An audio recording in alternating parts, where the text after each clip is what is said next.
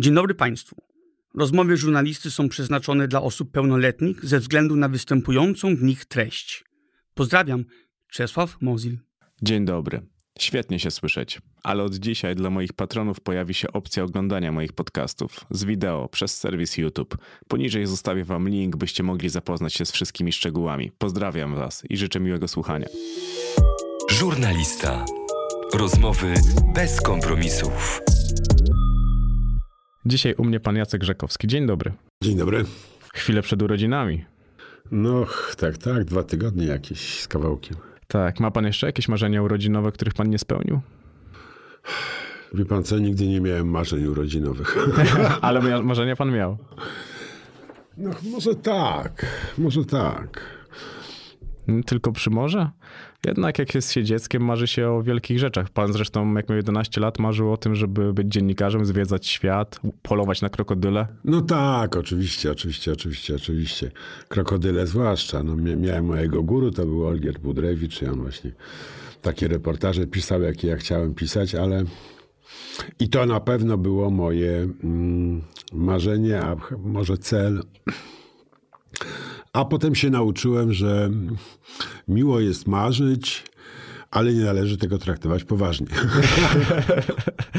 No jednak e, patrząc na... Ja, ja byłem pełen podziwu patrząc na pana drogę, bo szczerze powiedziawszy znałem pana z publicystyki, znałem pana głos, wiedziałem kim pan jest, ale kiedy przygotowywałem się do tej rozmowy i zaczynałem łączyć sobie kropki tego wszystkiego, co w życiu pan widział i pan przeżył i pan powiedział i pan skomentował, to, mm, to, mnie, to mnie dużo rzeczy zaciekawiło. Ja znalazłem niewiele, szczerze powiedziawszy, o pana dorastaniu, ale rzuciło mi się w oczy, jak w jednym z wywiadów pan powiedział, że dość wcześnie zaczął się buntować i budować swój obraz świata. Jaki to był bunt? Jak pan się buntował? Wie pan co, ja mm, może miałem łatwo pod tym względem, bo mm, jestem dyslektykiem i dysgrafikiem. To tak jak ja. Co znaczy, że to pan wie, że chociaż już w pana pokoleniu to tro- może trochę łatwiej, ale że naj, najtrudniejsza w życiu jest pierwsza klasa. A potem jest tylko łatwiej. I, y, ale ogólnie to y, przez pierwsze kilka lat edukacji człowiek, y, przynajmniej tak było, jak ja chodziłem do szkoły, miałem opinię debila po prostu. Jakiegoś y, przymuła, który nie potrafi kółka zamknąć, albo prawda, jakieś takie rzeczy, które dla innych ludzi są kompletnie oczywiste. No i wtedy człowiek ma w zasadzie dwa wyjścia. Albo może się przestawić na mm, samoocenę. I powiedzieć sobie, no dobra, może rzeczywiście z tym kółkiem nie jest za dobrze, ale czy to jest najważniejsze na świecie? I, prawda, i y, zbudować siebie obok tej rzeczywistości jakby, która od ciebie wymaga zamykania kółek. Y, No albo się poddać mm, i powiedzieć, no tak, no jestem matołem, nic ze mnie nie będzie. Ja wybrałem ten pierwszy wariant. Ale to ktoś budował pana samoocenę? No bo jednak będąc w pierwszej klasie podstawówki jest bardzo ciężko mieć taką samą świadomość, o której pan dzisiaj mówi. No miałem bardzo wspierającą mamę, która się strasznie ze mną męczyła. Mogę tak wspierającą rodzinę, można powiedzieć. Ale co to znaczy, że z panem się męczyło? Przecież pan się wydaje takim grzesznym. Wie pan co, no setki godzin, bo to jeszcze się łączyło z ADHD, z, no, mówiąc krótko, trudny przypadek. No więc odrobienie lekcji trwało kilka godzin codziennie, prawda, poczynając od pierwszej klasy. Właśnie ta próba zamykania kółek i takich rzeczy. I żeby przez linijkę kreska nie przechodziła, no było nieosiągalne zupełnie dla mnie. Nawet jak jedna literka nie przeszła, to następna przeszła. Mm, I trzeba było od początku. Więc to rzeczywiście dla rodziców to, mm, to była mm, katorga, i, ale dzielnie jakoś to moja mama znosiła. Yy, I właśnie tak wspierająca. Mhm. A to pan był też uparty, bo jednak łatwo się poddać, zawiesić głowę i po, po prostu sobie w jakiś sposób odpuścić. No te kółka to sobie odpuściłem i są takie rzeczy, które sobie odpuściłem. Znaczy wiem, że nie będę ładnie pisał. Wiem, że nie nauczę się ortografii jak normalny człowiek. Wiem, że będę zawsze wolniej czytał niż inni. Ym, i, ale czy to jest najważniejsze Ale na to świecie? mocno, mocno pod, prąd- pod, pod, pod prąd pan poszedł jednak, patrząc na to, co pan robi dzisiaj i na predyspozycje, którymi pan dysponował, to jednak tak jakby trochę powiedzieć, rzucić, rzucić wyzwanie. Tego nie będziesz robił? Okej, to ci pokażę. Wie pan co, może taka była jakaś e, podświadoma tej mechanika tego. Nie wiem. Y, A może mm, nie chodziło o pisanie, tylko raczej o, mm, o przygody, y, o ucieczkę z tej takiej, z tego takiego mozołu szkolnego.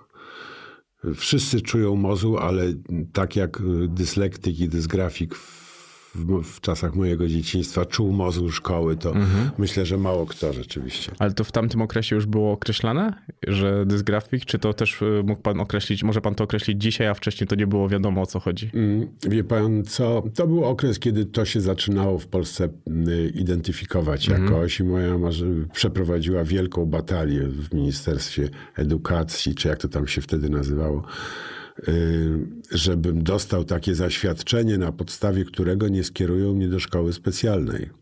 Bo to walka nie szła o to, żebym był tam jakimś prymusem, tylko żebym nie poszedł y, do y, szkoły zawodowej ze specjalnością kaletnictwo. Bo to była alternatywa i to mi groziło gdzieś na etapie czwartej, piątej klasy. To faktycznie ciężka No, batalia. I to by było, i, no to by był koniec po prostu. Y, I, y, ale dzięki tam y, bohaterskiej walce mojej mamy z całym aparatem administracyjnym doszło do tego, że oni wydali takie zaświadczenie, których jeszcze wtedy nie wydawali. I potem chyba dopiero zaczęli je, je, je wydawać. Ale to była taka całkiem nowa, nowa jeszcze rzecz wtedy. Czyli kreślił pan historię dyslektyków w Polsce i dysgrafów. Wie pan, no w jakim stopniu chyba tak, rzeczywiście nawet zostałem honorowym członkiem Towarzystwa Dysleksji z, tego, z tej okazji. A, to nie miałem Ileś pojęcia. lat temu, tak. Ale to maskował pan te, te, te nieumiejętności w łobuzerkę, był pan łobuzem. No bo jednak często próbujemy jakoś to zakryć, tą, tą jedną stronę drugą. Raczej starałem się rozwijać, tak jak teraz to widzę, mm, różne zainteresowania, których to nie było kluczowe. Y, Czytałem różne rzeczy z wielkim wysiłkiem, wodząc, wodząc paluszkiem, prawda, za, za wierszami, jak to dyslektyk. Y, y, Więc mm, zdobywałem takie przewagi różne, mm, jakieś referaty w szkole organizowałem, działałem w jakichś tam samorządach, nie samorządach, y, się angażowałem, mm, y, żeby robić to po prostu, no, co jakoś mi lepiej wychodziło. Może. A, a interesował się pan sportem jednak jako rodowiat y, warszawiak? Zastanawiałem się, czy Polonia, czy, czy Legia. Zupełnie nie. To bardzo dobra odpowiedź. Zupełnie nie. Nie wiem dlaczego. Jakoś. Może, może też jestem trochę taki niezborny motorycznie i y, w związku z tym sport mi przychodził z jakimiś. y, mm, No, nie byłem gwiazdą sportu w szkole, mówiąc krótko. A to w czym pan się czuł najlepszy? Albo to jest bardzo ciekawe. Bo ja wiem, wie pan, nigdy się nie czułem najlepszy. Może tak, może to też mi ułatwiło mm, mm, potem pracę w dziennikarstwie, gdzie czu- bez przerwy się dostaje bęcki, właściwie coraz bardziej, prawda, teraz. Że ja jestem do tego od małego przyzwyczajony, że dostaję bęcki. I y, Zahartowany. tak, jak, i to właśnie od, od takiego, prawda, poniżej stołu, więc, ym, mm, więc jakoś mnie to tak może bardzo nie dotyka, jak dotyka takich ludzi, którzy zawsze byli prymusami, prawda, same piątki, tam świadectwa z paskami i tak dalej, i tak dalej. No, to, to, to, to też fajnie rzuca taki zupełnie inny kolor tej, tej pana historii, jeszcze szczególnie poznając to, patrząc na to, jak, jaka to droga jest trudna. No bo jednak myślę, że pan dzisiaj z perspektywy czasu patrzy na to, że wiele osób by się poddało po prostu e, po drodze, patrząc i się irytując, idąc tam, wodząc palcem, każdy, każdy wersja. Pamiętam, jak linijką sobie odgradzałem, No, żeby, o, o. Żeby, żeby to móc przeczytać, albo jak mama mi czytała te lektury, bo ja po prostu tak, tak już się irytowałem oparto o piec kaflowy, że nie mogłem sobie z tym e, kompletnie, kompletnie poradzić. To, to było tak frustrujące, że, że, że, że chyba... I też się pan nie poddał. No nie, nie, no, nie, nie poddałem się, ale, to, ale wiem, ile to kosztuje. To, to jest... Kosztuje też trzeba mieć szczęście. Trzeba mieć takich rodziców, którzy to jakoś łykną, y, zamortyzują. Y, Dobrze jest trafić na nauczycieli, którzy to zamortyzują, prawda? A, bo miałem, też nie a miał pan takich?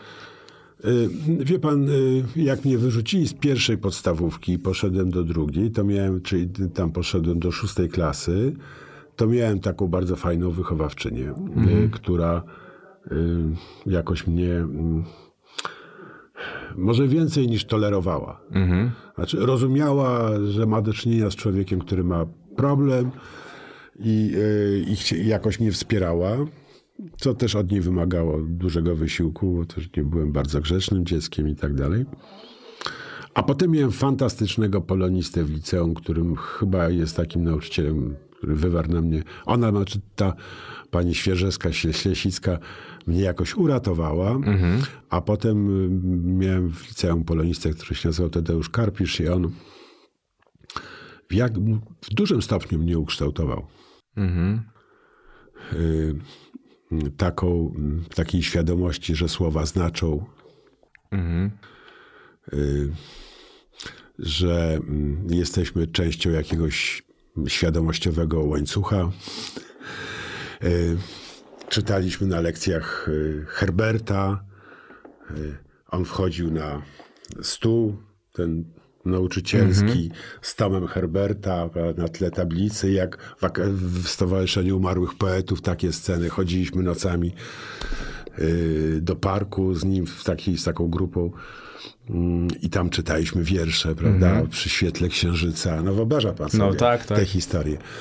No to, mm, i to na pewno mm, była druga osoba, która miała taki, drugi nauczyciel, który miał taki wpływ na mnie duży.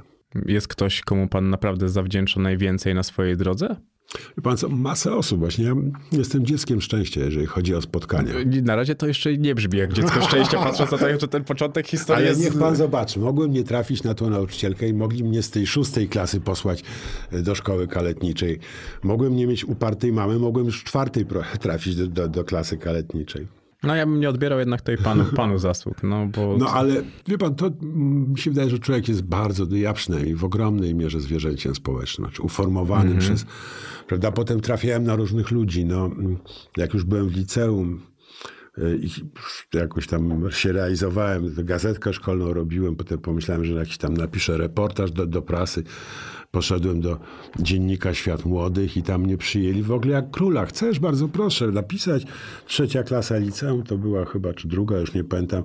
Proszę bardzo, masz delegację, jedź tam sobie, pisz reportaż. Nic nie miałem na swoje. Wszedłem z ulicy. Y, I spotkałem też tam ludzi, którzy jakoś się mną zaopiekowali, prawda? Wysłali mnie w jedną delegację, potem w drugą, potem tam pomogli mi zebrać pieniądze, bo chciałem koniecznie pojechać do Afryki i trzeba było zebrać kasę z jakichś firm, sponsorów. Wie pan, co to znaczy? A co to znaczyło pół wieku temu? To jeszcze trudniejsza sprawa. Y, mm, I potem właściwie cały czas, prawda, potem mm, trafiłem na bardzo fajnego redaktora. Już sta- no, potem spotkałem Tomka Wołka, który mnie zatrudnił w Biurze Informacji Prasowej Solidarności. Super. To była przygoda. Y, Potem po stanie wojennym, tak? Y, Spotkałem kolegów, którzy mi zaproponowali pracę w ekstrawagancko brzmiącym piśmie Powściągliwość i praca. tak. I księdza, który wiedział, że jestem kompletnym ateistą i w ogóle mu to nie przeszkadzało, ja był naczelnym. To też świetne. Tak? Dużo jest takich księży. No mi się wydaje, że to jednak jest mniejszościowa grupa. I trzeba mieć szczęście, żeby trafić na taki egzemplarz, prawda? No też tak, tylko trzeba pamiętać, że to, to egzemplarz to jeden, ale dwa, to pan musiał czymś zainteresować. Gdyby pan był niewierzący i nieatrakcyjny intelektualnie, tak. to w ogóle by ta, ta historia nie była. Jeszcze zresztą w 80 roku pan był, mógł zostać w Anglii i spróbować sił jak Ewa Ewart w jakiś No sposób. tak, ale mi się ja zawsze od mojej mamy słyszałem, że z okupowanego kraju się nie emigruje, więc, więc to w zas- zasadzie w grę nie wchodziło. A ta relacja z mamą brzmi całkiem na taką intensywną. No bo wie, wie pan, no myślę, że jest dużo ludzi, których mamy, dużo mężczyzn, których mamy ukształtowały. W sensie te- głębokim, tak. Też mi się tak e, wydaje i szczególnie jeżeli chodzi o dzisiejszy feminizm, jest to bardzo ciekawe tak, e, jeżeli chodzi o mężczyzn, to wydaje mi się, że kobiety miały bardzo duży wpływ na dzisiejszych e, dorosłych No facetów. mi się w, w, w patriarchalnych rodzinach, gdzie ojcowie się dziećmi nie zajmują, albo mało się zajmują, albo ich nie ma w ogóle i tak dalej. E, No tak, to kobiety sobie wychowały takich mężczyzn, to jest niewątpliwe dla mnie. Pan mówił też dużo o takiej skórze nosorożca, którą pan sobie wypracował. Wydaje mi się, że ona z panem była już od samego początku, patrząc e, na, na to wszystko. Jak ja przeczytałem, to, to było coś takiego, co mnie zaszokowało, że przeczytałem, że pan samotnie wychowywał dwoje dzieci, bo pana żona wyjechała na stałe do Kanady, gdy syn miał 5 lat, a córka niewiele mm, ponad e, półtora e, roku.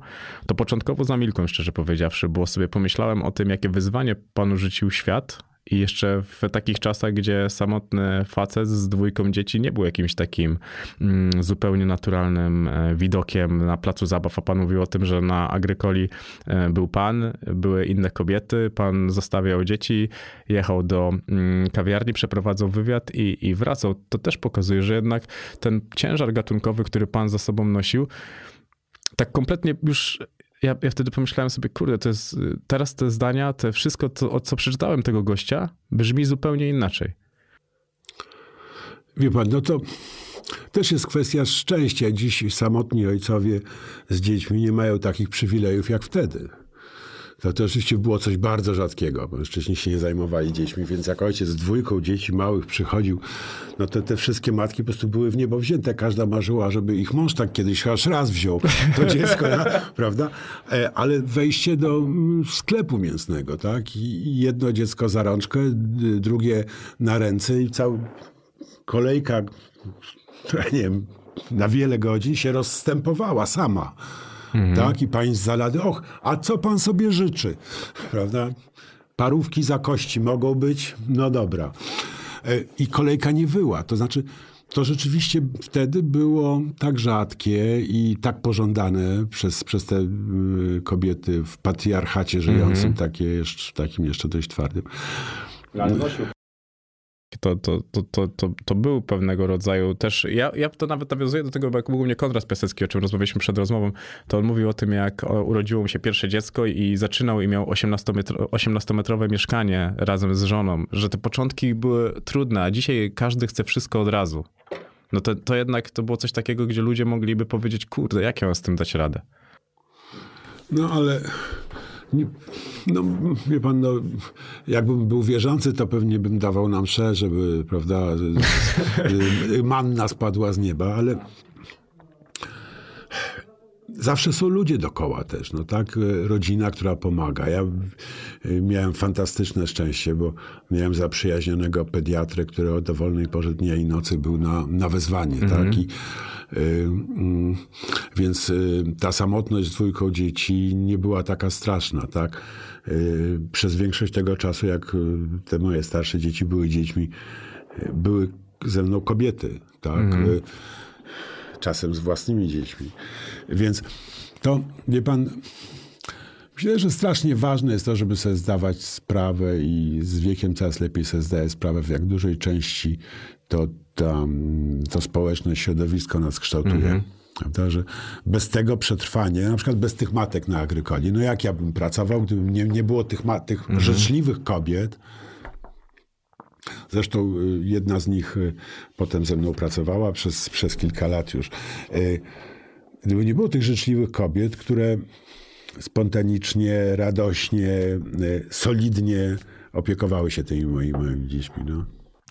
No społeczeństwo. No to, to, Dobre społeczeństwo. Też trzeba pamiętać o tym, szczególnie wtedy, dzisiaj, kiedy się tak bardzo mocno dzielimy i, i, i, to, to już nie jest, takie, nie jest takie oczywiste, żeby tak bardzo sobie pomagać i przychodzi facet, który prosi o pomoc i wydaje mi się, że to dzisiaj byłoby trochę bardziej absurdalne, pomimo tego, że jesteśmy dużo dalej na tej osi czasu. A też zaufanie. No tak, olbrzymie. Bo, czy dziś mm, przeciętna matka czy albo przeciętny ojciec zostawiłby obcym mhm. dzieci pod opieką.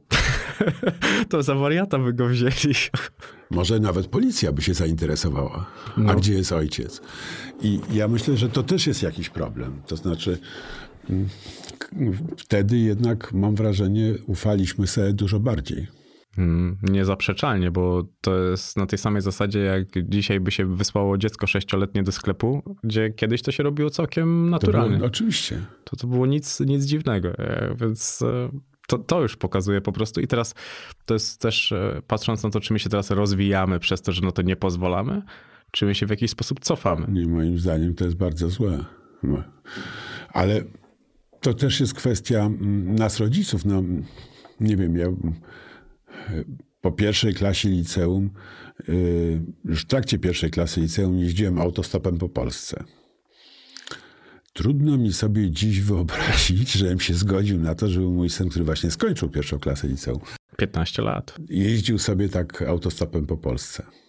Mm. A czy teraz jest bardziej niebezpiecznie w sensie obiektywnym? Nie wydaje mi się. No jeszcze szczególnie, że jest dużo lepsza komunikacja, są telefony komórkowe, Oczywiście. można odpalić lokalizację, można to wszystko Tak. śledzić. Wydaje mi się, że społeczeństwo też jest bardziej uczulone na, na, na to, więc wydaje mi się, że to ma pan rację, że to jednak tutaj A ewoluowało. jednak, a, a też jak, jakbym, jakbym to wytłumaczył jego matce, całej naszej rodzinie, znajomi, co by o tym powiedzieli, prawda, że nieodpowiedzialny ojciec. Mhm. Zostałby pan szybko oceniony, jeżeli chodzi o tą materię. A wtedy nie byłem wyjątkiem, bo nie jeździłem sam, jeździłem z kolegą zawsze, tak? I jego też rodzice puszczali. No tak, no to było zupełnie naturalne. Ogólnie jak szybko się pod namiot chodziło i to, to były takie rzeczy w takim wczesnym, wczesnym bardzo e, dzieci, dzieciństwie. A co się stało, że, e, bo pan ochrzcił swojego syna pierwszego, jak miał 6 lat. Tak. Taki człowiek nie a- areligijny, jak pan określił. Wie pan co? Dwa argumenty przeważyły. Pierwszy taki, że szedł do szkoły i wszystkie dzieci szły na religię. I y, ponieważ i tak y, wychowywały się moje starsze dzieci w dziwnym, w dziwnej sytuacji, no bo bez matki. Tak? To było bardzo rzadkie, teraz może troszkę, ale też rzadkie. Y, to nie chciałem dokładać dodatkowej dziwności jeszcze. Polegającej na tym, że wszyscy będą chodzili na religię, a on nie. Y, Ja y, nie chodziłem na religię, jak y, by- byłem w szkole. I miałem takie poczucie, że to mnie bardzo alienowało. Że cała klasa szła, a ja jeden nie. I do tego stopnia, że gdzieś jak byłem chyba w drugiej czy w trzeciej klasie, już nie pamiętam, to mm, wymogłem na rodzicach, żeby mnie za, za, zapisali dalej.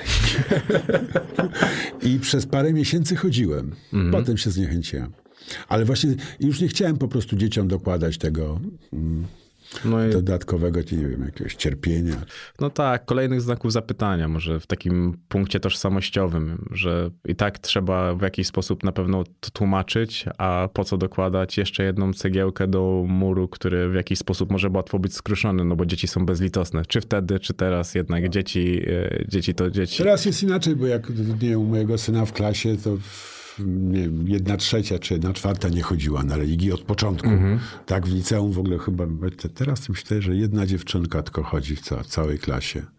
Może, może jedna na pewno chodzi. No ale to już jest, to się przesunęło dokładnie na drugą stronę. Ale to jest tak, to, to nie zdawałem sobie z tego, z tego sprawy, ale nawet jak był właśnie u mnie Rafał Ziemkiewicz, to opowiadał o tym, o takiej statystyce, że 70% dzieci w rozwiniętych krajach wychowuje się w rozbitych rodzinach. Tak. To jest e, liczba, która naprawdę daje nam do, do myślenia ogólnie, w jaką stronę idzie No ten tak, świat. ale można, wie pan, można powiedzieć rozbitych, a można powiedzieć patchworkowych. Mhm.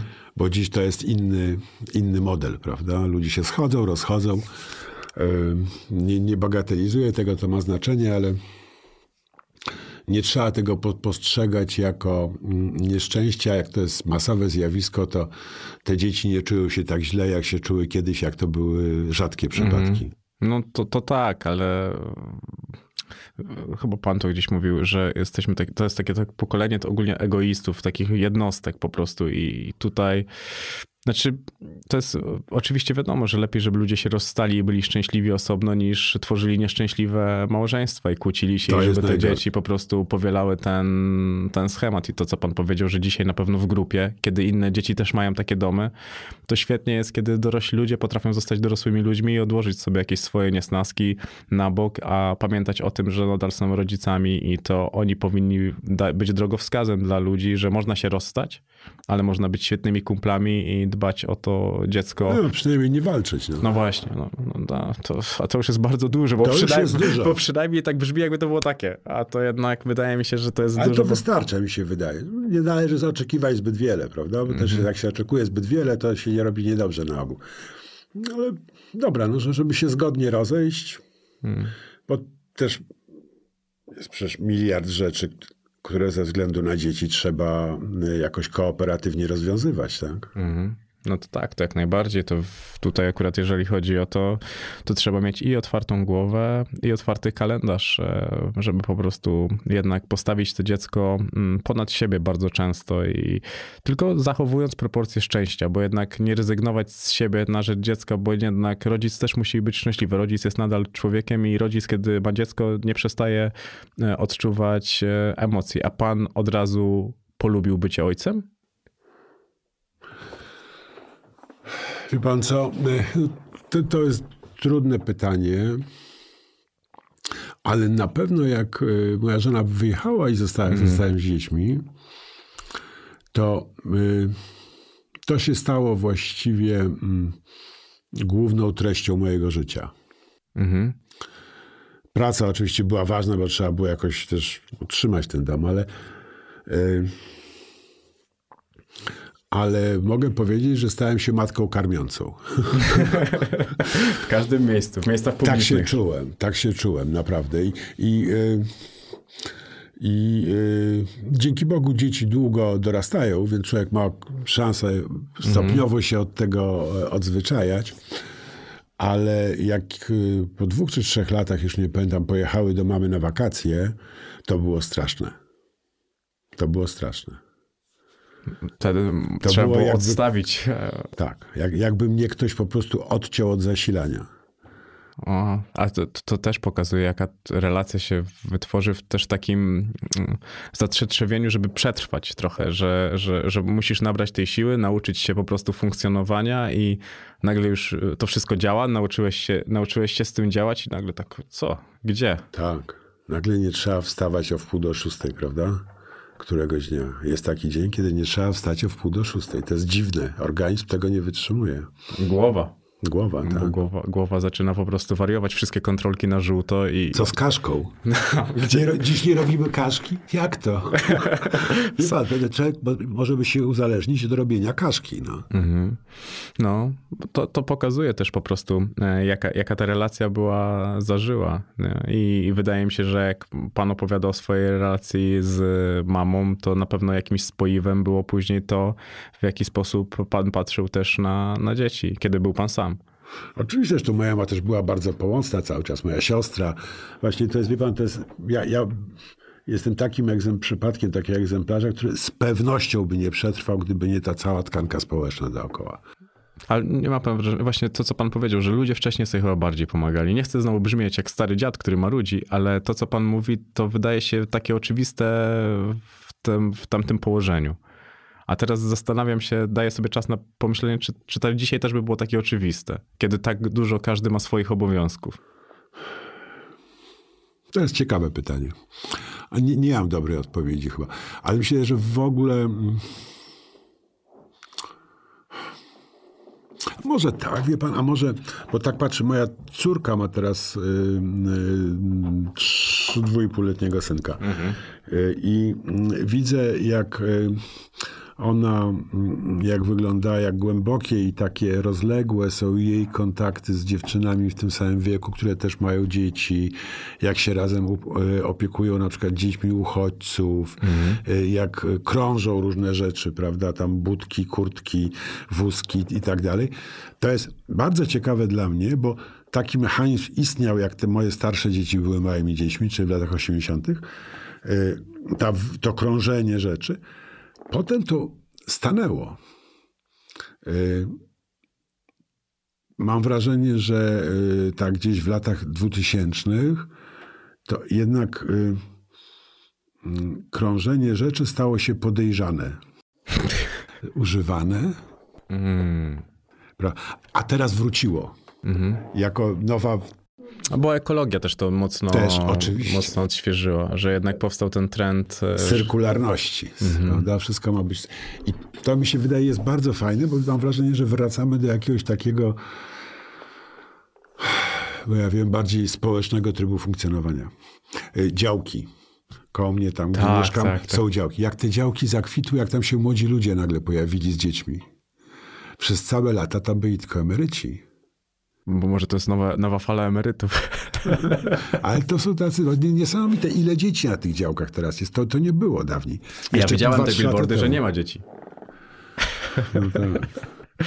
więc, więc nie, ale faktycznie... Bo wszystkie są na działkach. Wszystkie są na działkach po prostu i tych billboardów nie widzę. Tak. Ale, ale naprawdę, jeżeli chodzi o te działki, ma pan rację. Teraz się bardzo mocno to jednak tak spopularyzowało i też wydaje mi się, że my się trochę nasyciliśmy tym wszystkim. My potrzebowaliśmy pieniędzy, konsumpcjonizmu, tego wszystkiego. Tak, a a dzisiaj, dzisiaj znamy, tak, znamy po prostu tą wartość tego, tego życia, że jednak życie to nie jest tylko i wyłącznie beton, e, piękne budynki i tak dalej, tylko jednak las. e, I przecież jest nawet takie badanie, że człowiek, kiedy jest w lesie, to w ogóle inaczej funkcjonuje jego, jego głowa, bo my jesteśmy po prostu tam, to jest nasze naturalne środowisko, nie beton i, i te wszystkie upały i, i to wszystko. No ale pana też e, życie sprawdzało nawet jak pan miał już kolejnego e, syna Stefana, to kiedy pan, jak przeczytałem, że pan miał raka trzustki, to mówię, kurde, przecież to niemożliwe. Cztery razy googlowałem, czy na pewno to rak trzustki, no bo jednak myślę, że pan sobie też zdaje z tego sprawę, zresztą pan powiedział, że to jest raczej rok, maks dwa i pan sam spisał testament od razu, to ja tak miałem takie wrażenie, sobie zapisałem, jak notowałem, gościa nic nie zabije.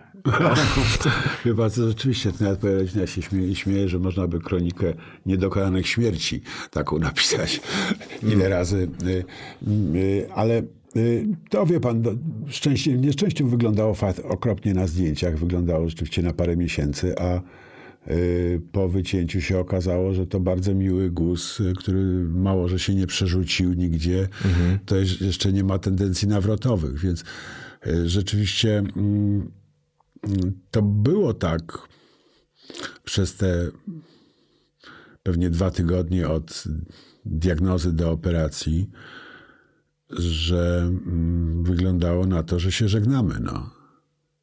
I y, y, weźcie, no wie pan, co, jak ludzie reagują, jak się dowiadują, że masz guza trzustki. No.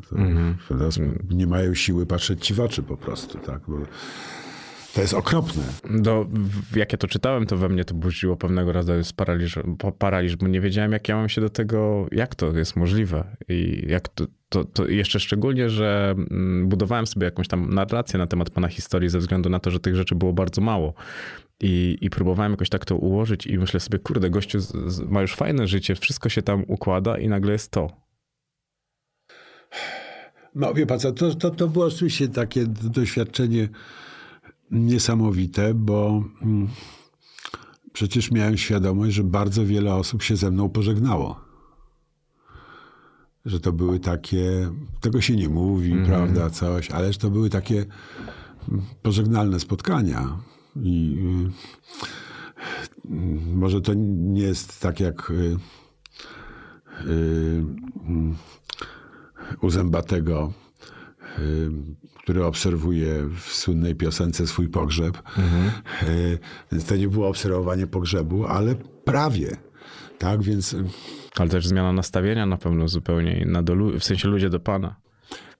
no takie, wie pan, no to nie było wzmacniające, bo po prostu widzi się, widzi się ten lęk, taki jakiś smutek, zakłopotanie na twarzach. Y, No, tak, to było, y, to było przeżycie. Bardzo dobrze nazwane. Co? Bardzo dobrze nazwane. Przeżycie. Przeżycie, tak. Y, Ale uważa pan, że to było potrzebne? Tak jakby mógł pan tego nie mieć, a to mieć? Nie wiem, wie pan, nie mam wrażenia, żeby mnie to zmieniło. Aż się dziwię, bo te jak, jak się tam prawda, mądrzy ludzie mówią, to, no, to go zmieniło, to ją zmieniło.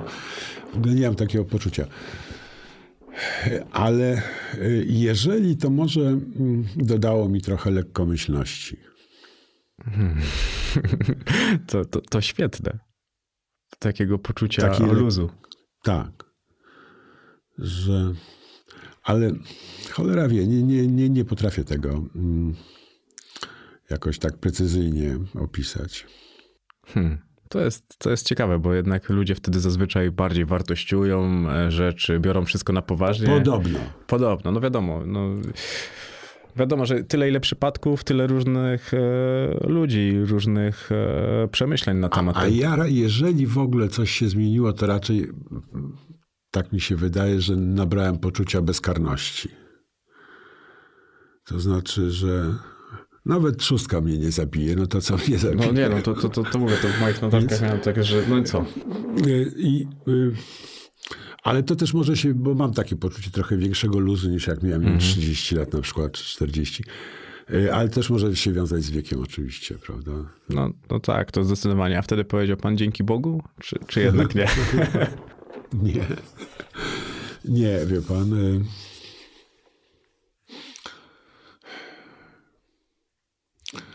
y, Jak się obudziłem, to ten profesor, profesor Lampę, który mnie operował, od razu mi powiedział, y, tam mnie trzymali w sedacji przez jakiś czas, więc jak mnie wybudzili, to, to, to, to, to był przy tym i y, od razu mi powiedział, że no to jeszcze nie jest pewna wiadomość, ale wygląda, że to bardzo, y, jak on to powiedział, miły guzek.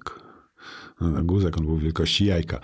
Y, No ale że, że, bardzo, że bardzo miły. Rzeczywiście dwa dni później się to się potwierdziło, więc jeszcze były te dwa dni jakiejś takiej Nie wiedzę. niepewności. Tak. Miły guzek brzmi też dość, No dość wie pan, na takim oddziale trzustkowym, gdzie wy- wyobraża pan sobie, co się dzieje.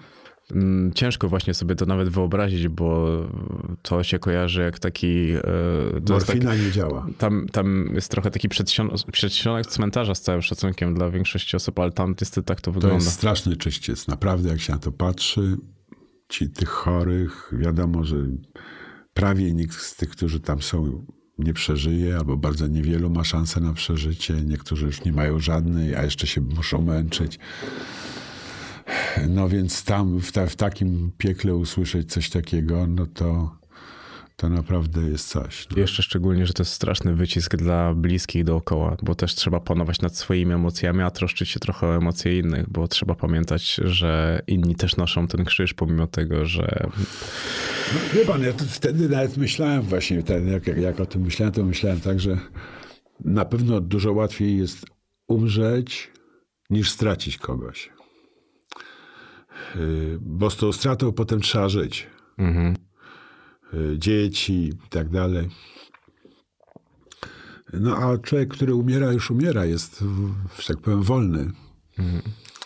Yy, w zależności co To- jest dalej. No właśnie. Bo tutaj są, zdania są podzielone. Znaczy, ja mam pogląd swój, którego nie chcę propagować teraz, ale y, tak, to y, miałem takie poczucie winy oczywiście. A łatwo pana wyprowadzić z równowagi? Trudno. Ale się zdarza. Wie pan co, no bardzo rzadko naprawdę. Czyli trzeba mieć talent. To już jest kwestia czasu, prawda? Uporczywe nękanie może prowadzić do, do eksplozji, ale nie, ja myślę, że raczej jestem dość... Wkurzają mnie takie, wie pan, ale to trudno mówić o wyprowadzeniu z równowagi, takie idiotyczne jakieś y, konflikty. A taki, takich O nie nic. brakuje. No tak. Czyli no jednak jest- można powiedzieć, że trochę, trochę, trochę tak. Bo jednak idiotyczne konflikty wydaje mi się, że chodzą za nami jak cień. Ludzie naparzają się po to, żeby się naparzać. No tak, czasami wie pan, naprawdę ręce opadają, ale, ale no, y, też wie pan, no to jest trochę cena za to, że nie ma gdzie rozładowywać agresji, prawda, społecznie. A gdzie można byłoby ją rozładowywać? No, y, w takich mniej zaawansowanych kulturowo społeczeństwach, no to normalnie ludzie się biją, pojedynkują, y, prawda, są agresywni na różne sposoby, a my jesteśmy mega utemperowani przecież w naszych zachowaniach. Nawet jak, y, nawet jak jest jakiś konflikt, to on jest bardzo utemperowany. Y, Już sobie nie potrafię nawet przypomnieć, kiedy się z kimś pobiłem. A przecież to jest y, przez ewolucyjnie to jest naturalna, naturalne zachowanie mężczyzny. Prawda? Więc jeżeli się nakłada taką, a mamy na, nałoż, na, na sobie nałożone takie ograniczenie, że mamy się nie bić. Tak? A to jest, jest mądre, co pan mówi. Faktycznie tak jest. Że my Jakoś się z tym zmagamy, więc w pyskówkach ja myślę, czy w jakiejś agresji takiej na Twitterze. Na niech pan zobaczy na Twitterze, co się dzieje, ile jest agresji takiej. mi się wydaje, że tam nie ma innych uczuć ogólnie. Tam, tam jest tylko agresja, bo masz, masz coś napisać, jeżeli komuś coś masz dopierdolić, bo inaczej to w ogóle nie ma sensu. No więc właśnie. I to jakoś zastępuje to kibolstwo trochę może, ale ogólnie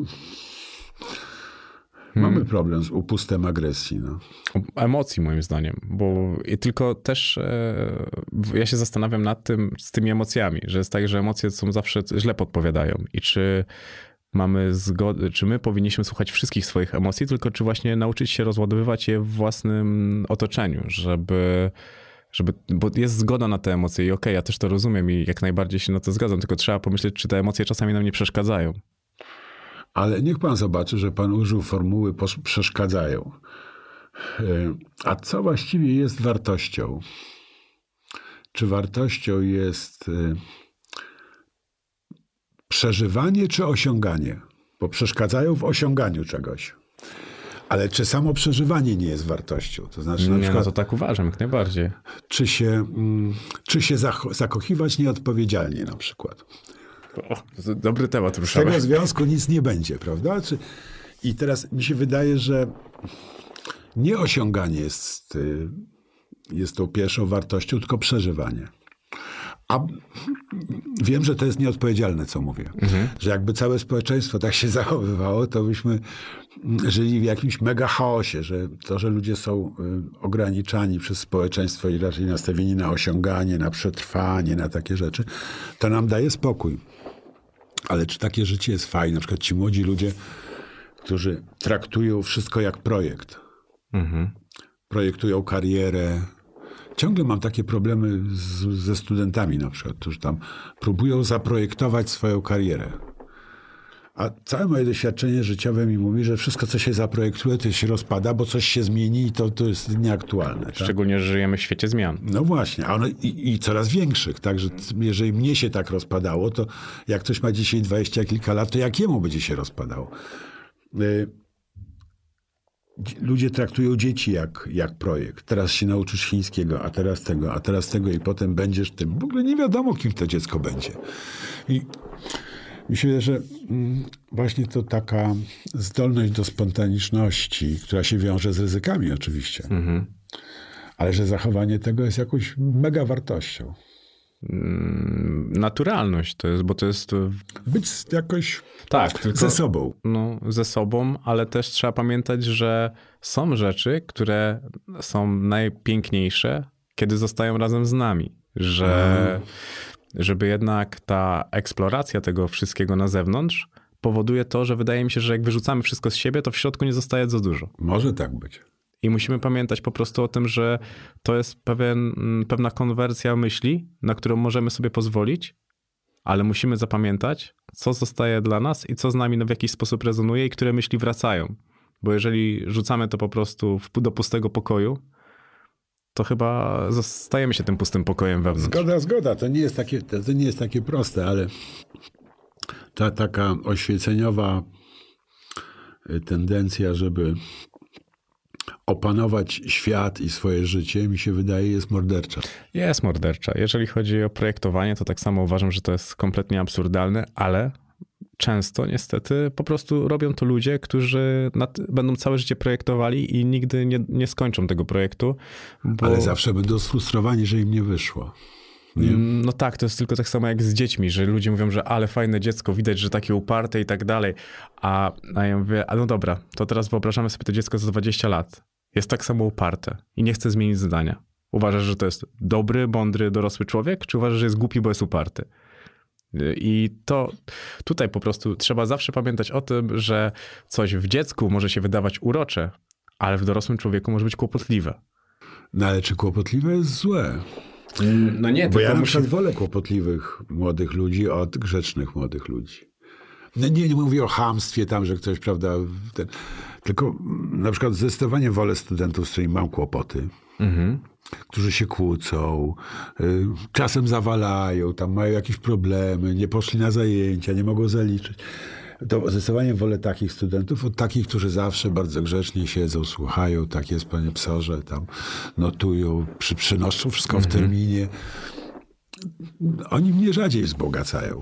No bo wydaje mi się, że nie mają tej warstwy, o której rozmawialiśmy, jeżeli chodzi o tą charyzmę, bo to koniec końców te emocje, to wszystko dookoła jest charyzmą i pewnego rodzaju charakterem, a koniec końców tak uczciwie, każdy jest w stanie się wszystkiego nauczyć, ale nie każdy będzie miał charyzmę, charakter i nie będzie miał tego czegoś, czego my oczekujemy od drugiego człowieka, że spotykamy się z nim i my chcemy wyjść z tego spotkania bogaci o coś. Jednak to jest zawsze na tej, na tej zasadzie. A ci ludzie, którzy zawalają, oni są po prostu ciekawi, bo oni dla czegoś coś zawalili. Tak, tam coś się dzieje. Tak, ta, tam, jest, tam jest proces. A jednak kiedy jesteś taki ciągle poukładany, masz wszystko dobrze zrobione, musisz pamiętać, że, że ten, który to zawalił, też jest w stanie to zrobić. Teraz pytanie, odpowiedz sobie na pytanie, czy ten, czy ty jesteś w stanie zrobić to, co ten, co zawalił. A to już się wydaje zdecydowanie trudniejsze. No. Pomimo tego, że to jest Takie dużo prostsze. doświadczenia, oczywiście. Ale na Woodstocku jeszcze pan mówił, że jest pan zwolennikiem studiów dziennikarskich, że jest za dużo samouków, że za dużo aktorów próbuje być dziennikarzami, że mówią, może nie wiedzą, co mówią. Dalej pan na to tak patrzy? Tak, absolutnie. Bo te studia dziennikarskie też są jednak takim kierunkiem, który jest często i to bardzo często krytykowany. Ja wiem, y, bo zdecydowana większość osób, które kończą studia dziennikarskie, niestety, ale to możemy porozmawiać o całym systemie, no nic w tym zawodzie nie osiągnie. Ale ci, którzy nie kończą tych studiów i osiągają coś w tym za- zawodzie, bardzo często generują gigantyczne szkody. Y, ponieważ nie znają podstawowych reguł, to jednak jest y, profesja, w której pewne rzeczy po prostu trzeba wiedzieć. Y, y, co trzeba robić i jak trzeba robić. Na przykład, że informacje nie są faktami, e, że trzeba je weryfikować, y, że odpowiadamy za to, jak weryfikujemy informacje i mm, na ile potrafimy je bezstronnie wykorzystać w interesie naszych odbiorców, a nie w żadnym innym. I mi się wydaje, że to tak fantastycznie widać w polskich mediach, że one zostały zdominowane przez ludzi nieprofesjonalnych. Y, Taki przykład dla mnie numer jeden to mm, sprawa słynnego wywiadu Franciszka, który nie był wywiadem, tylko był opisem we włoskiej gazecie rozmowy dziennikarza mm, z Franciszkiem, ale by- były omówienia, nie cytaty, który omówiła polska agencja prasowa, pisząc, że tam papież nie popiera Ukrainy w największym skrócie. Tak? I wszyscy to zaczęli powtarzać, nie próbując nawet zweryfikować tego w oryginale. No jak można? Y, Najpoważniejsze media w tym kraju. A tekst był dostępny na stronach internetowych po włosku i po angielsku. No angielski to już chyba każdy rozumie w tym kraju. Na tyle, żeby taki tekst przeczytać. Y, I to jest katastrofa. Bo ile my mamy. To była prosta sytuacja. Nikomu po prostu się nie chciało zweryfikować, czy, prawda, czy to się trzyma kupy, co pap napisał, a się nie trzymał. Teraz. Ile my mamy z powodu właśnie tego, że ludzie uprawiający dziennikarstwo kończyli wszystko jedno, zoologię, y, polonistykę, y, inżynierię, a nie dziennikarstwo i nie mają tego minimum warsztatu. No, przecież tutaj się dzieją dzikie jaja w tym kraju. Z tego powodu. Y, A menadżerami mediów są faceci, którzy nie, kompletnie nie znają się na, na, na tej profesji.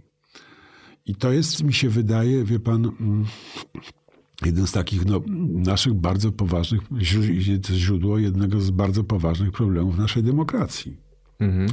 Że, że szalejemy. No, ja też mam tak skonstruowaną myśl, że wydaje mi się, że dziennikarstwo w Polsce idzie trochę za rękę mm, z polityką, jeżeli chodzi o poziom. I jak się tak naprawdę chce temu przyjrzeć bardzo głęboko w oczy, to nagle rozumiesz, że jest bardzo niewiele rzeczy, które jest sens czytać, ze względu na to, że jeden to jest już o obiektywizmie, to już trochę zaczynam zapominać, że w ogóle to może być obiektywne i to jest bardzo złe, bo uważam, że są wybitne postacie, które gdyby naprawdę pochyliły się nad tym, żeby czasami zrozumieć tą drugą stronę, mogłyby napisać obiektywnie bardzo dobrą rzecz. A niestety często posługujemy się tezami i naginamy wszystko tak, że prawda już pod tym stołem w ogóle nie ma miejsca. Że chcemy przedstawić tak bardzo siebie, że dziennikarstwo stało się takim nowym poziomem influencerów dla dorosłych. I to jest coś takiego, wie pan, między showbizem i polityką. To, co mówimy o mediach, to coś, co się dzieje, stało z, z mediami. To znaczy, ci y, ludzie występujący czy piszący stali się gwiazdami powiązanymi, a to fantastycznie Mancini opisał ten system tak zwanego paralelizmu, to znaczy, że jest, są bardzo silne związki między grupami medialnymi, grupami politycznymi i grupami biznesowymi mhm. i że one y, po prostu dzielą kraj. We, we Włoszech, w Polsce, w paru innych też. Ale wie pan, ja nie wymagam obiektywizmu, mi się wydaje, że obiektywny jest Pan Bóg, ale wymagam Y, od, oczekiwałbym od, y, od mediów bezstronności. Mhm. To znaczy, że zastosujemy te same kryteria wobec um, uczestników życia publicznego. Wszystko jedno, czy wobec to są tam aktorzy, czy pisarze, czy politycy, czy przedsiębiorcy, ale wspólne, jednolite kryteria. I, a w Polsce to się nazywa dzisiaj symetryzmem. Niech pan zobaczy, co się stało. To znaczy coś, co jest absolutną podstawą tego zawodu czyli bezstronność. Nie mówię o mhm. obiektywizmie, bo każdy z nas jest pod wpływem swoich emocji, prawda, i tak dalej. No, ale chociaż staram, powinniśmy starać się być bezstronni. Stało się, yy, stało się inwektywą, łatą. Coś, co dla mnie jest kompletnie oczywiste. No jak Tusk gada głupoty, to trzeba powiedzieć, że Tusk gada głupoty, a jak Balcerowicz gada głupoty, trzeba powiedzieć, że gada głupoty. Jak Kaczyński gada głupoty, to też trzeba to powiedzieć. To jest kompletnie, na tym polega dziennikarstwo. Ale to właściwie zanika. I nawet, wie pan, na uczelni mam, mam z tym problem, no bo uczymy takiego dziennikarstwa, takich ideałów dziennikarskich, czy takiego warsztatu dziennikarskiego. Yy, pewnej kultury myślenia, mhm. takiego oderwanego od własnego interesu, czy od interesu własnego środowiska. I potem ci ludzie kończą studia, idą do redakcji, a tam jest inaczej. Tam rządzą PR-owcy różnych y, grup. Mhm. Y, I to jest problem. No, nawet jak był u mnie taki youtuber, ale bardzo dobry też dziennikarz technologiczny, Kuba Klawiter, to opowiadał o tym, jaki jest problem na rynku technologicznym, że jeżeli redakcje technologiczne są opłacane przez firmy technologiczne, to tam, tam jest PR, to nie jest dziennikarstwo. I no to jest problem. I drugiej... A co jest w kulturze, tak? Mhm. gdzie są patronaty? Tak, i jest mhm. patronat, no to ma być tak, patronat, tak, dwie recenzje, tam coś tam, mhm. prawda? Y, dlaczego dwie recenzje słabego filmu, nad którym mamy patronat, zamiast dobrego filmu, nad którym nie mamy patronatu? Y, to dotyczy bardzo wielu rzeczy. I mi się wydaje, że tu mamy taki kryzys no, fundamentalny, w dużej mierze wynikający z tego, że menadżerowie mediów nie zdają sobie sprawy z, tym, z tego, czym zarządzają, bo na przykład prezesem, nie wiem, du dużej firmy medialnej, jednej z największych, był facet, który przyszedł z dużej firmy y, cukierniczej. Mhm. Ale to śmieszne, bo akurat jak pan to mówił, to myślałem o drożdżówkach i, i, i akurat to... No. Ale też tak jak patrzę... A drugi z banku, w drugiej z banku, tak? No, mhm. To są kompletnie inne byty. No nie, no oni patrzą na to jak na biznes, a nie jak nas, bo jednak dziennikarstwo miało być misją. Znaczy w założeniu wydaje mi się, że to jest pewnego... To jest czwarta władza, to jest konstytucyjna instytucja. Mm, dzisiaj wydaje mi się, że została trochę przesunięta z czwartego trochę wyżej, bo jednak pokazuje to, że dziennikarze czasami są większą stroną w polityce niż politycy. Jak sobie tak spojrzę na to, bo dziennikarze tak bardziej władają tym językiem polskim, e, są w stanie bardziej obronić te swoje poglądy, swoje myśli niż politycy. Ta dyskusja dwóch e, dziennikarzy z różnymi poglądami jest dużo ciekawsza niż dwóch polityków dzisiaj w Polsce. Więc ja to siłą rzeczy i to, co się dzieje akurat jeżeli chodzi o TVP i, i tak dalej, to, to dla mnie nagle dziennikarstwo, o ile tak to można jeszcze określić, jest po prostu na trochę innym szczeblu, bo pokazuje, że tak łatwo jest nas zmanipulować, że jesteśmy jak takimi pacynkami, którymi ktoś sam sobie porusza, a my już się chociaż uśmiechamy, bo nie mamy kontroli nad tym, co myślimy. Zostaje tylko uśmiech. Bo jeżeli sobie zdamy sprawę z tego, że czytamy coś i mamy wszystko kwestionować, to zwariujemy, bo to jest to. No, kwestia zaufania, mówi pan. Hmm. ja myślę, że problemem jest wielość. E,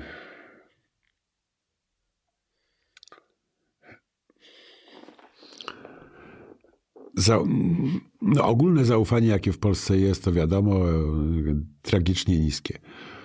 No ale moglibyśmy szukać jakichś punktów odniesienia, komu zaufamy. Tak? Mhm.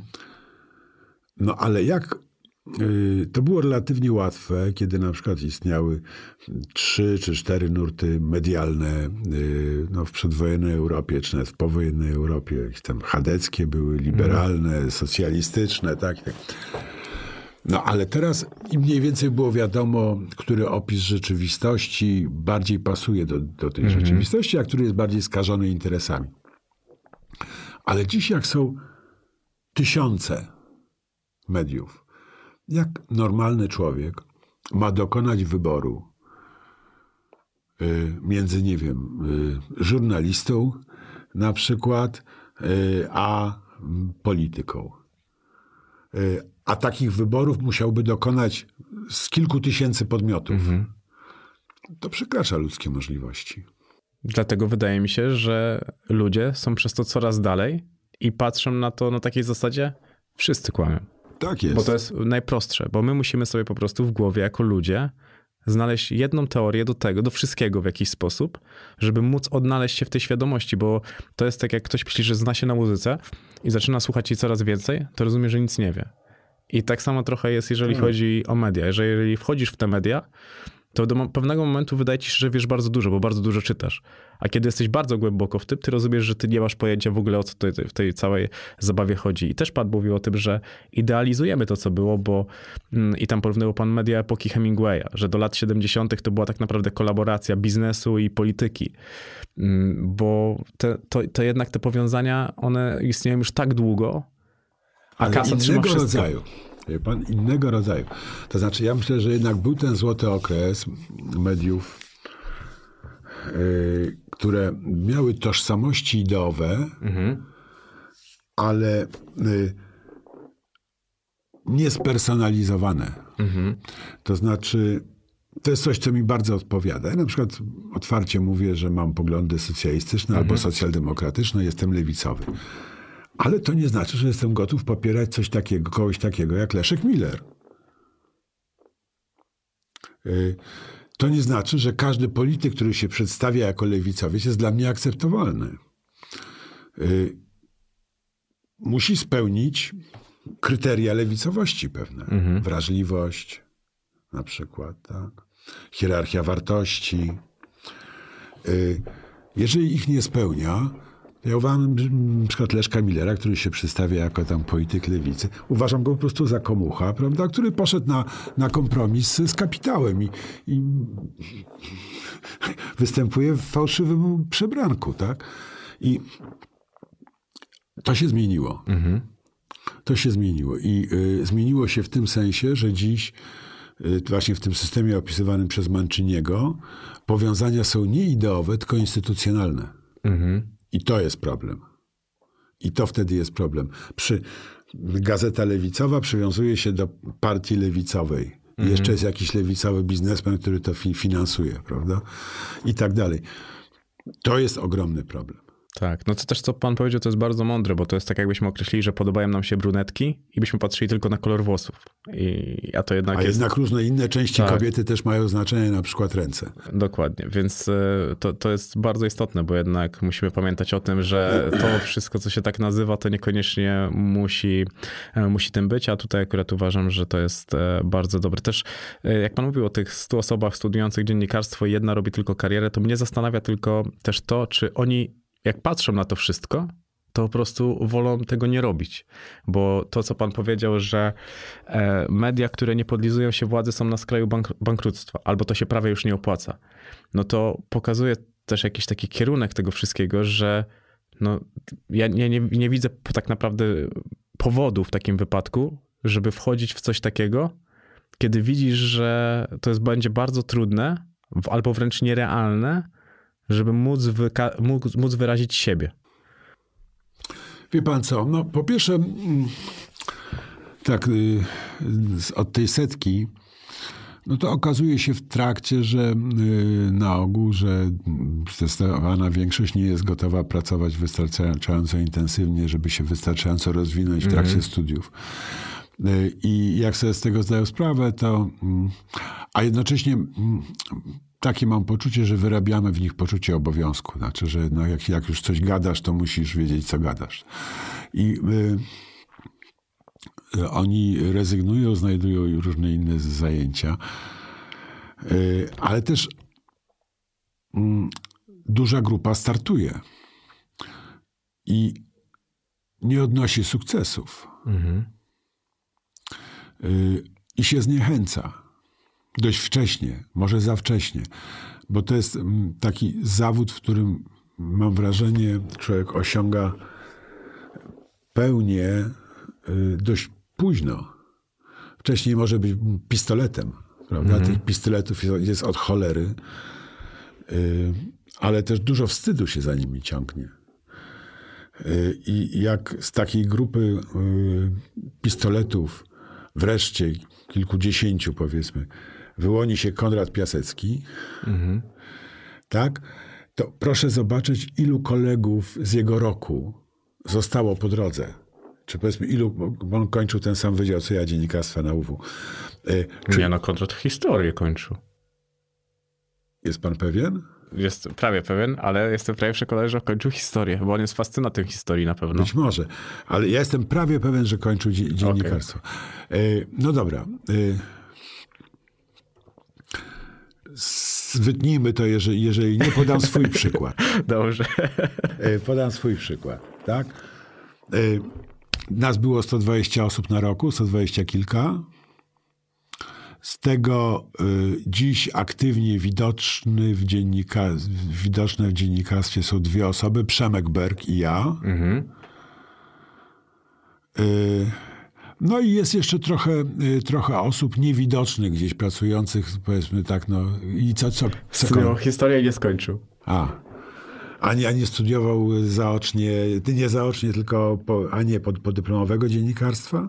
Mm, tutaj już Wikipedia mi tego nie, a, nie podpowiada, ale, ale właśnie wiedziałem, że on, on, on historię, bo on zafascynowany historią. No to wracam, wracam mhm. do tego, tak? I teraz czy to znaczy, że ci wszyscy ludzie są bardzo nieszczęśliwi, którzy nie skończyli? No kompletnie nie. Znajdują sobie fantastyczne rzeczy, ja ich często spotykam. Część oczywiście tak, prawda, jak po każdych studiach. Ale mm, część... Yy, no duża, w moim, w moim pokoleniu akurat duża część wyemigrowała, także to, to jest naturalny wybór, ale yy, bardzo duża część y, bardzo dobrze funkcjonuje w polityce, w różnych społecznych inicjatywach i tak dalej. I to jest, mi się wydaje też, trzeba się z tym pogodzić. No są takie zawody, jak właśnie dziennikarstwo, jak aktorstwo, jak sztuki piękne, tak, gdzie y, y, sporo osób kończy studia, mhm. a y, no, na Akademii Sztuk Pięknych jest jeszcze gorzej, tak? Bo pewnie jedna gwiazda jest na pięć roczników.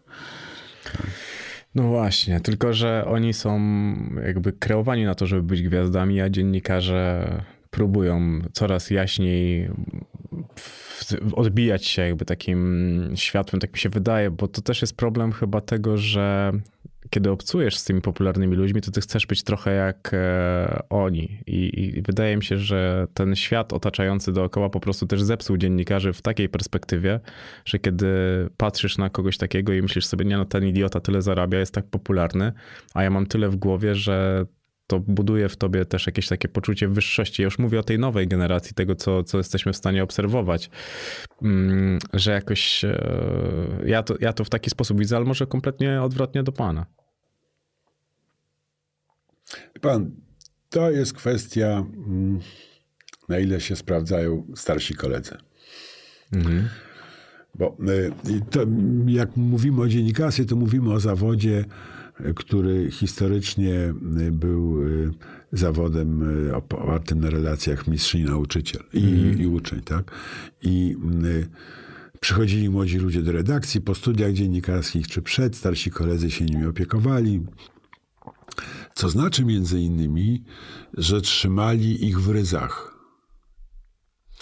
Ja pamiętam, jak dostałem, jak w 97 roku zostałem wybrany w pierwszym... No w presie. Tak, dziennikarz roku. I wezwała mnie Helena Uczywo, moja szefowa, starsza koleżanka. I powiedziała, no i co z tobą dalej będzie? Nie powiedziała super, Jacuś, genial, a gazeta umieściła zdjęcie na pierwszej stronie, w ogóle była strasznie dumna. Był taki pierwszy wielki sukces gazety personalny. Y, I bardzo dużo jej zawdzięczam. Bo oczywiście pycha mnie roz, rozpierała, tak? Y, Jeszcze byłem relatywnie młodym człowiekiem. A ona mi powiedziała, no nie, no to teraz dopiero zaczynają się schody. Y, Adam Michi miał takie, ma takie powiedzenie, prawda? jak małpa wejdzie na wysoką palmę, to jej dupę widać. I to rzeczywiście jest coś, czego taka próba, próba palmy, której bardzo wielu kolegów robiących błyskawiczne kariery, bo teraz się często robi błyskawiczne kariery. Człowiek ma 30 lat, staje się gwiazdą wylansowaną przez jakiś medium. E, I y, termin gwiazda w ogóle, prawda, jest w dziennikarstwie używany. Mm. I trzeba to wytrzymać, żeby ci się we łbie nie pomieszało. Żebyś znał próg swoich kompetencji. I szczególnie pamiętać, że zaraz tą palmą ktoś zacznie trząść, żebyś spadł z tego. Oczywiście. I inni już się po niej wspinają, in, prawda? I, e, ale też nawet nie chodzi o to, żeby spaść, tylko żeby nie narobić wstydu. E, I e, mi się wydaje, że bardzo wiele, wiele takich obserwowałem karier dziennikarskich właśnie. Kolegów, którzy nie mieli takiej Helenki, która mnie usadziła dzień po tym wręczeniu. Prawda? E, I mm, wtedy ci ludzie się jakoś spalają i mm, no niech pan zobaczy, ile jest takich mm, nazwisk, które były głośne, brzmiały fantastycznie i ich w ogóle nie ma. Bo coś. Kamil Durczok jest takim najbardziej tragicznym przykładem. Mhm, tak, to prawda. Człowieka, którego, któremu zabrakło szefa, który by go okiełznał. I wykorzystał jego talent, żeby się nie zepsuł. Bo miał talent. To moim zdaniem wielki. I teraz ja, ja, jaka, jaka to jest odpowiedzialność tych menadżerów, prawda? Tych naczelnych, kierowników działów, dyrektorów stacji, tam coś. Żeby ci ludzie zdolni się nie marnowali. Tylko problem jest taki, że kiedy jesteś zdolny i, i masz tą, wiesz, że jesteś zdolny, bo wydaje mi się, że największą mocą wtedy w tego jest to, że ty to wiesz. I jeszcze cię pompują przecież. Tak, pompują cię i ty jesteś takim, takim psem, no, trochę takim, który no, po prostu musi biegać. A jak nie masz gdzie biegać, to masz za dużo tego, tego wszystkiego dookoła siebie i po prostu cię roznosi. I ty sam siebie zaczynasz po prostu już... Ale e, właśnie od tego mamy tych starszych kolegów, kurczę. I teraz są dziennikarze, bo teraz jest taki błąd pokoleniowy, przeżywałem taki okres. Ale trzeba umieć z tego korzystać. Z tych hamulców, z tych y, nakłuwaczy balona, y, z twardej ręki szefa czasem. Y, Tylko to jest trudne. Też musimy sobie powiedzieć uczciwie, no bo jeżeli ktoś przychodzi do pana w 97 roku i mówi co teraz, a pan chce otwierać szampana, wódkę i pić z kolegami, no to pan mówi, no co teraz, idę się bawić. No nie, właśnie wtedy mam stany lękowe. no bo, no tak i wie pan, nie jest trudno zabłysnąć w tym zawodzie. Relatywnie nie jest trudno. E, Bardzo trudno jest e, przetrwać w dobrej kondycji.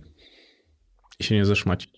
I się nie zeszmacić, nie zgłupieć, no różne rzeczy. No. No bo zeszmacenie wy- wynika raczej z- z- ze zgupienia, już takiego pogubienia się te, Tak. tego wszystkiego i tej takiej tułaczki, bo to wydaje mi się, że często to jest po prostu tułaczka w wielu przypadkach. Tak, nagle lu- ludzie ruszają, po, po, objazd po kolejnych Mhm. redakcjach, prawda? I to, to kółko się kończy w którymś momencie.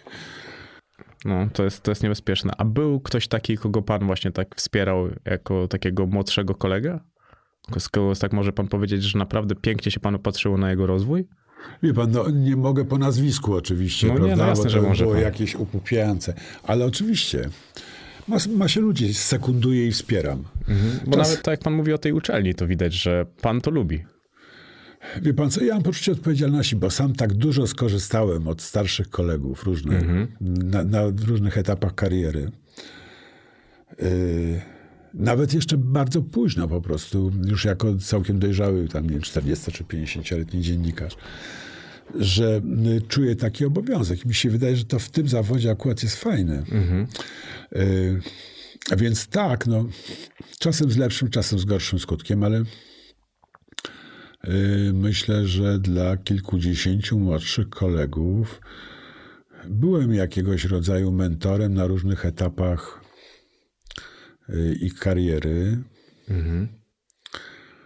Yy, I mm, tak, są tacy ludzie, których obserwuję z ogromną radością. Ale a są tacy młodzi dziennikarze, których pan naprawdę lubi oglądać, czytać, słuchać? Wie pan, no, ja na przykład patrzę z zachwytem na Magdę Ucjan yy, w TVN-ie. Aż się boję, boję, wie pan, bo jak się patrzy na taką młodą osobę, jest tak dojrzała, robi takie fajne rzeczy i tak dalej, yy, to człowiek myśli, kurczę, jak ona wytrzyma kolejne 60 lat tego, tej pracy. Czy jej nie odwali? czy nie pójdzie w coś innego, czy nie, nie uzna za chwilkę, że już wszystko osiągnęła. Y, A sky is the limit, tak?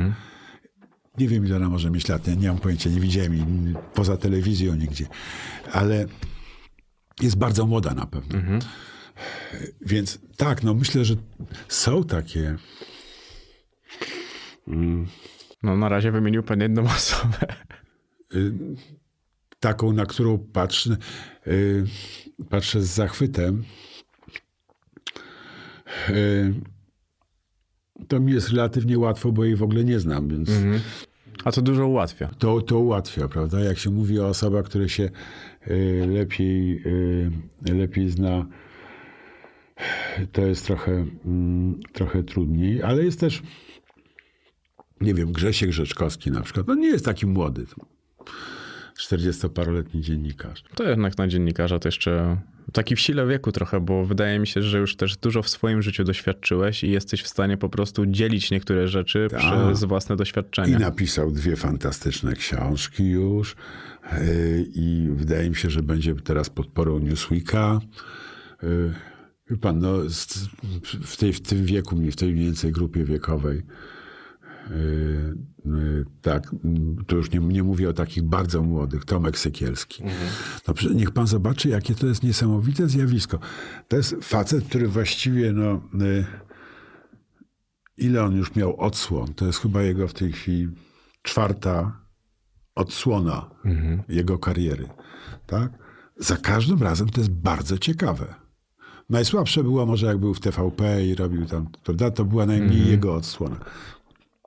Albo może część po prostu, element jakiegoś rozwoju. Zawsze trzeba Tak. pamiętać po prostu, że, te, że nie wszystko Na musi być tak ścieżce. doskonałe. No. Na ścieżce, tak?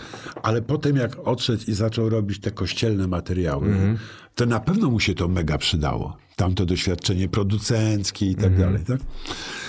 Więc mm, też jest, ja myślę, facet, który, no zobaczymy, jak mu pójdzie w Newsweeku. No właśnie o to, chciałem, o to chciałem pana zapytać, że Dlatego nikt nie to jest wie. bardzo trudne, wydaje mi się. Że... Bardzo. Ale widzę, że próbuje zbudować swojego Newsweeka. Zobaczymy. Mhm, też, też, tak to, też to zauważyłem, że widać, że chce nadać temu swój smak i zupełnie zmieni, będzie próbował zmienić przyprawy tego, tej gazety. Tak. Zobaczymy, czy mu się uda, ale trzymam kciuki, bo widzę, że tam jest y, jakaś duża dawka dobrej woli. Mhm. No, też mi się tak wydaje i będę bardzo, bardzo kibicował. No, Rafał Ziemkiewicz powiedział, że, że nie pociągnie, no bo jednak Newsweek był bardzo Tomasza Lisa i to też jest ogólnie coś takiego, gdzie nie mam z tym problemu za dużego, żeby powiedzieć, że, że może mu to nie wyjść, bo po prostu widać, że nie chce odcinać kuponów, tylko chce to zrobić po swojemu. On nie idzie na łatwiznę na pewno drogą, Tak. którą, którą I to jest wybrał. imponujące w nim. Ale on nigdy nie szedł chyba na, na łatwiznę i i to jest coś takiego, gdzie, gdzie jednak zasługuje na bardzo duże e, uznanie. E, Też w tym oświadczeniu pana Tomasza o panu Tomaszu Lisie pan napisał coś takiego, że w Polsce złamaliśmy tyle biografii, pochopnie biorąc za dobrą monetę zarzuty fałszywe albo stronnicze dmuchane. Widzieliśmy tyle publicznych linczów, krzywdzących medialnych nagonek. Kończył pan to zdaniem, że za swój obowiązek pan uważa pilno, pilnowanie dziennikarskich standardów. A pan tak uczciwie kiedyś przegiął? Że poczuł pan, że pan coś napisał, obraził kogoś i pomyślał sobie, i teraz z perspektywy czasu, bo wiadomo, że kiedy pisał, to na pewno nie. Ale pomyślał pan sobie, kurde, szkoda, że to tak zrobiłem. Ja raczej jestem dość tchórzliwy. Więc y, No ale kiedy budzą się emocje, to na ogół jak piszę, to się 15 razy upewniam, że się... Wie pan...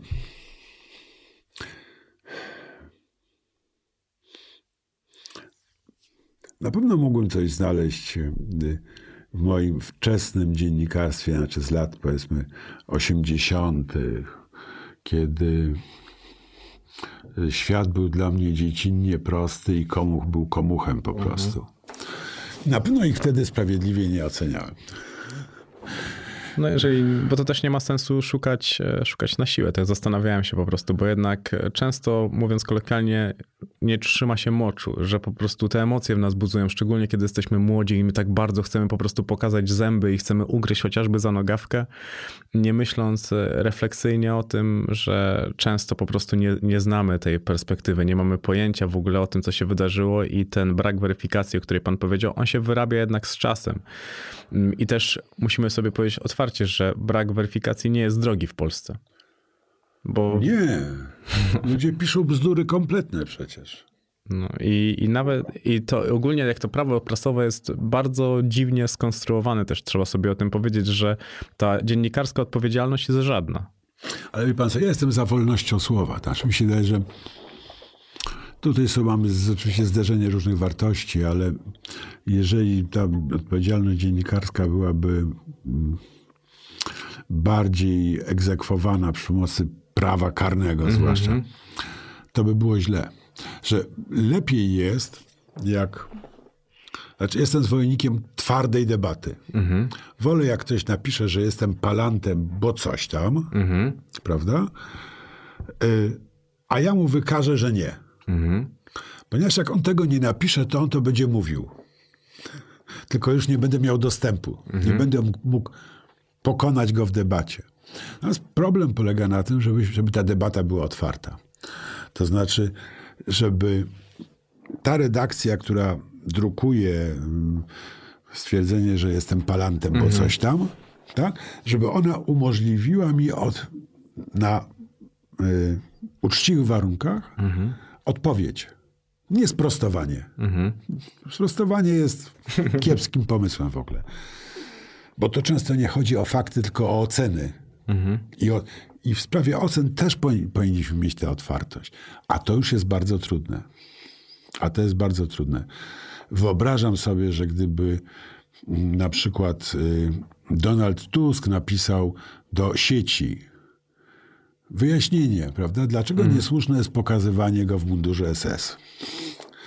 Y, To oni by tego raczej nie wydrukowali. Ale jeżeli by wydrukowali, to z taką odpowiedzią, która by miała go jeszcze bardziej poniżyć. I teraz, czy my jesteśmy jeszcze zdolni do takiej debaty? Bo to jest wyzwanie. I ja na przykład bardzo lubię twardą rozmowę. Taką, prawda? Jak ktoś mnie atakuje, ja się bronię. Y, Ale musimy mieć pole do tego. I to jest dla mnie problem, że redakcje się zamieniły y, w koszary. No to jak najbardziej. Tutaj wydaje mi się, że e, idziemy w kierunku, żeby to się jeszcze bardziej e, zamykało. No ale to będzie śmierć, no. To będzie śmierć, bo ludzie przestaną nas. Wie pan, to wtedy będą słuchali żurnalisty zamiast czytać gazety. Bo na czym polega. Dlaczego ludzie są gotowi pana można słuchać za darmo. Tak? Za gazetę trzeba zapłacić. Teraz, dlaczego ludzie płacą? Płacą, no bo tam lubią coś, ale wszystkim płacą dlatego, że mają poczucie, że tam dostają coś kompetentnego. W odróżnieniu od pana nie wiedzą tego, bo kto pana sprawdził, prawda? No tak. A tutaj powinna być hierarchia, mądry naczelny, którego wszyscy znają, jego zastępcy, kierownicy, dziennikarze, doświadczeni, którzy wiedzą, co piszą i tak dalej. I to wielost- wielostopniowa weryfikacja faktów. Jak to ginie, to dziennikarstwo się kończy. Zostaje to no właśnie dziennikarstwo y, społeczne tak zwane. Tak. Zaczyna się trochę wtedy PR. I, I tam jest zagrożenie PR-em, bo pan musi z czegoś żyć, tak? No, I dlatego po prostu to tak właśnie działa o tym, o czym rozmawialiśmy, że niektóre, niektóre portale, gazety są na skraju bankructwa, a inne mają się całkiem, e, całkiem nieźle. No i to, to pokazuje, że właśnie wtedy możesz sobie wydrukować okładkę z Donaldem Tuskiem w takiej, a nie innej stylizacji, ze względu na to, że wracamy do punktu wyjścia, które zadałem w pytaniu, że to, to, jest, to ogólnie jest niestety tanie. Bo ta okładka sprzedała się najprawdopodobniej świetnie. Ona na pewno wywołała bardzo duże zamieszanie. Zrobiło się o tym bardzo głośno. A ten proces skończy się na 50 tysiącach i przeprosinach, które zazwyczaj i tak są mało istotne i każdy ma je kom- Wie pan, oni, i to im właśnie, bo na, na czym polega problem, że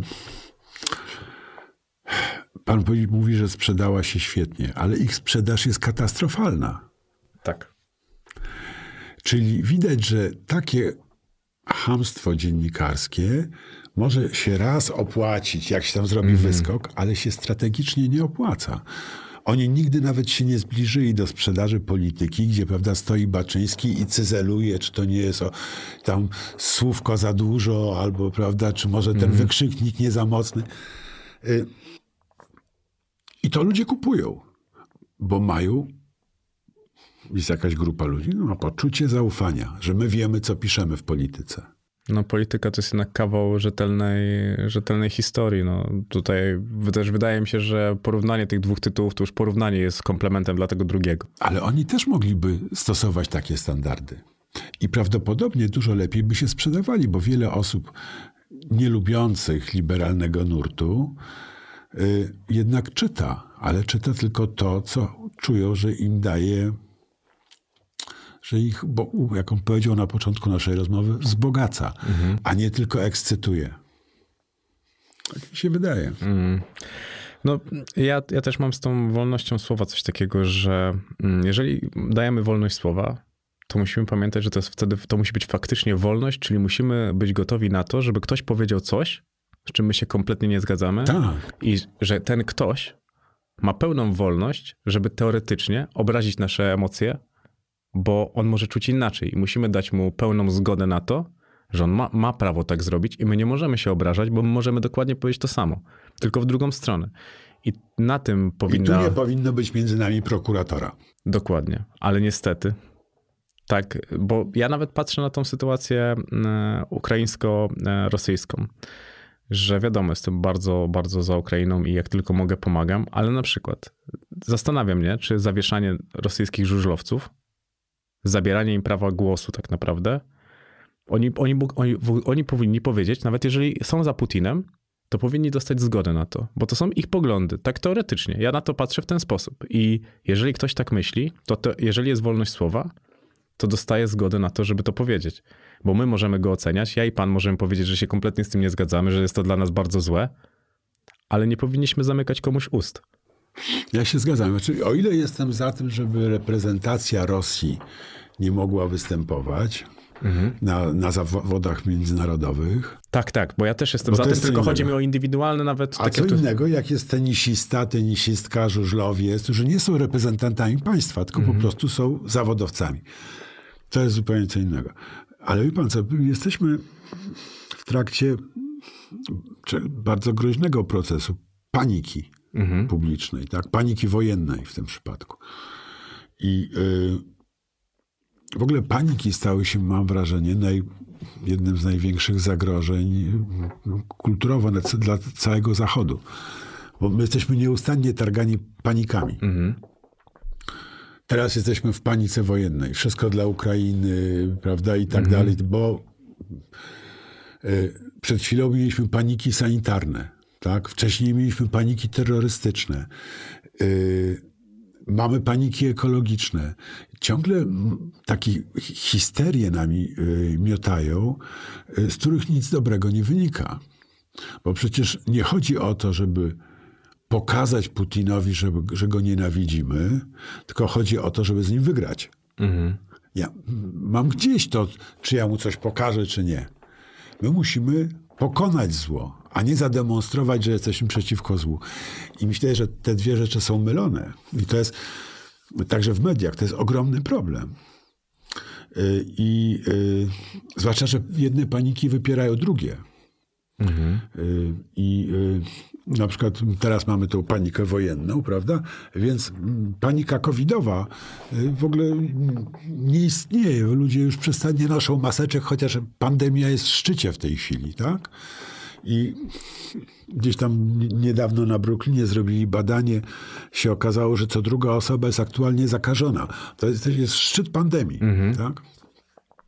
Ktoś się tym przejmuje? Nie, bo mamy wojnę.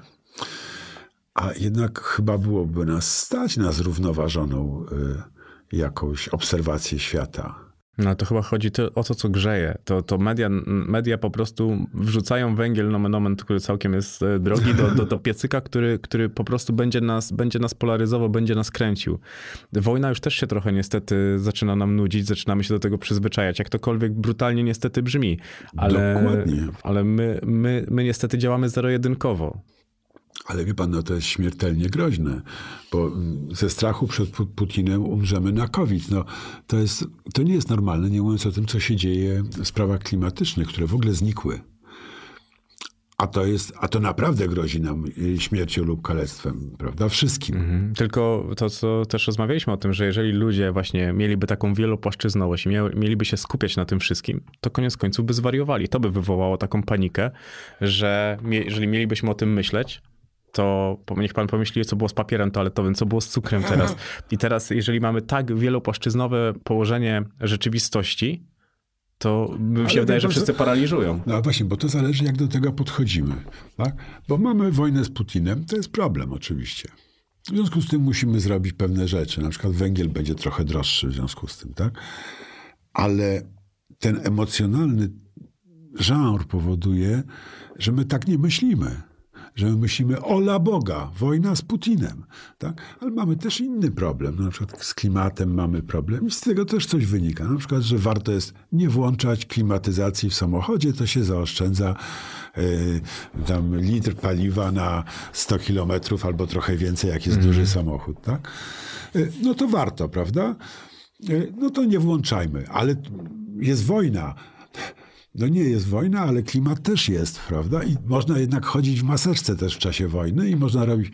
Mi się wydaje, że gdybyśmy nie podchodzili do tego właśnie histerycznie, panikarsko, gdybyśmy traktowali te wyzwania także w mediach jako problemy do rozwiązania, a nie do histeryzowania, to y, byśmy mogli to wszystko ogarnąć. A tak nic nie ogarniamy. Ani Putina nie ogarniamy, ani klimatu, ani COVID-u. Tam Mm, jeszcze Ale ogarniamy bardzo jedną istotną rzecz. sprzedaż. Oglądalność, dokładnie. Oglądalność, czyli sprzedaż. Dzisiaj jak sobie jeszcze tak mówię, a zobaczę, co tam, czy jeszcze czegoś nie zauważyłem, jeżeli chodzi o pana publikację. Patrzę taką publikację Cannabis News. I mówię, no nie, to jest niemożliwe. A tam patrzę i pan rozmawia o legalizacji marihuany w Polsce. Pan patrzy na to w taki sposób, że to powinno być zlegalizowane już dawno? Wie pan, no, myślę, że dziesiątki tysięcy młodych ludzi zachowałoby mózgi w całości, gdybyśmy mieli legalną marihuanę zamiast e, świństwa pryskanego byle czym. I to jest naprawdę bardzo poważna sprawa, bo dziś e, nie, nie, nie, nie chcemy albo nie potrafimy, nie wnikam w to, efektywnie zakazać marihuany. I mi się wydaje, że to, to jest trend światowy już. To już poszło. No, y, a i, ogromna część dzieciaków pali. Tak? To niech palą towar dobrej jakości. Bo odpowiedzialność państwa nie polega na tym, że, prawda, żeby udawać, że tego nie widzimy, tylko żeby paliły towar dobrej jakości i mniej psuły sobie zdrowie. No. Patrząc na to, że dopalacze były legalne swojego czasu, które niszczyły naprawdę ludziom głowy Oczywiście. i zdrowie. Na... Oczywiście. Ale mi się wydaje, że weszliśmy w taki moment historyczny, w którym ze względów jakichś cywilizacyjnych trudno jest e, wykluczyć masowe użycie narkotyków. To niech przynajmniej te narkotyki, które są mało szkodliwe, ja wiem, niektórzy się na mnie rzucą, że nie ma mało szkodliwych narkotyków. No dobrze, praca też jest narkotykiem. Tak? W pewnego rodzaju sytuacjach. Alkohol jest szkodliwy. No oczywiście. Wszystko jest szkodliwe, Wszystko. jeżeli nadużywamy tego. Jak pójdziemy biegać i będziemy biegali za dużo, jest Tak szkodliwe. jest. No, mam takiego kolegę, którego dziecko do, do końca życia będzie ciężko chore właśnie, bo się zabiegało. Tak? I, ale z marihuaną jest tak, że ona może mało szkodzić, relatywnie mało szkodzić, relatywnie Mhm. już mówię, albo może potwornie szkodzić, dewastując mózg, jeżeli jest y, y, zła, jeżeli jest pryskana Mhm. byle czym. Ja uważam, że odpowiedzialność państwa polega na tym, żeby dostarczyć dzieciom, albo dzieciom, tu mówimy, o, głównie o nastolatkach, o dwudziestoparolatkach, bo starsi ludzie mniej palą y, trawy cały czas w Polsce. Y, żeby dostarczyć towar bezpieczny. To jak alkohol sprzedajemy. Przecież nie dlatego, teoretycznie nie dlatego sprzedajemy alkohol, że, że, że jest fajny, tylko dlatego, że jakby ludzie pędzili w domu, to by niektórzy mogli się zatruć, tak? Brzmi pan jak specjalista, jak pan mówi o tej marihuanie. W sensie, że się tym zajmowałem, studiowałem ten problem. Owszem.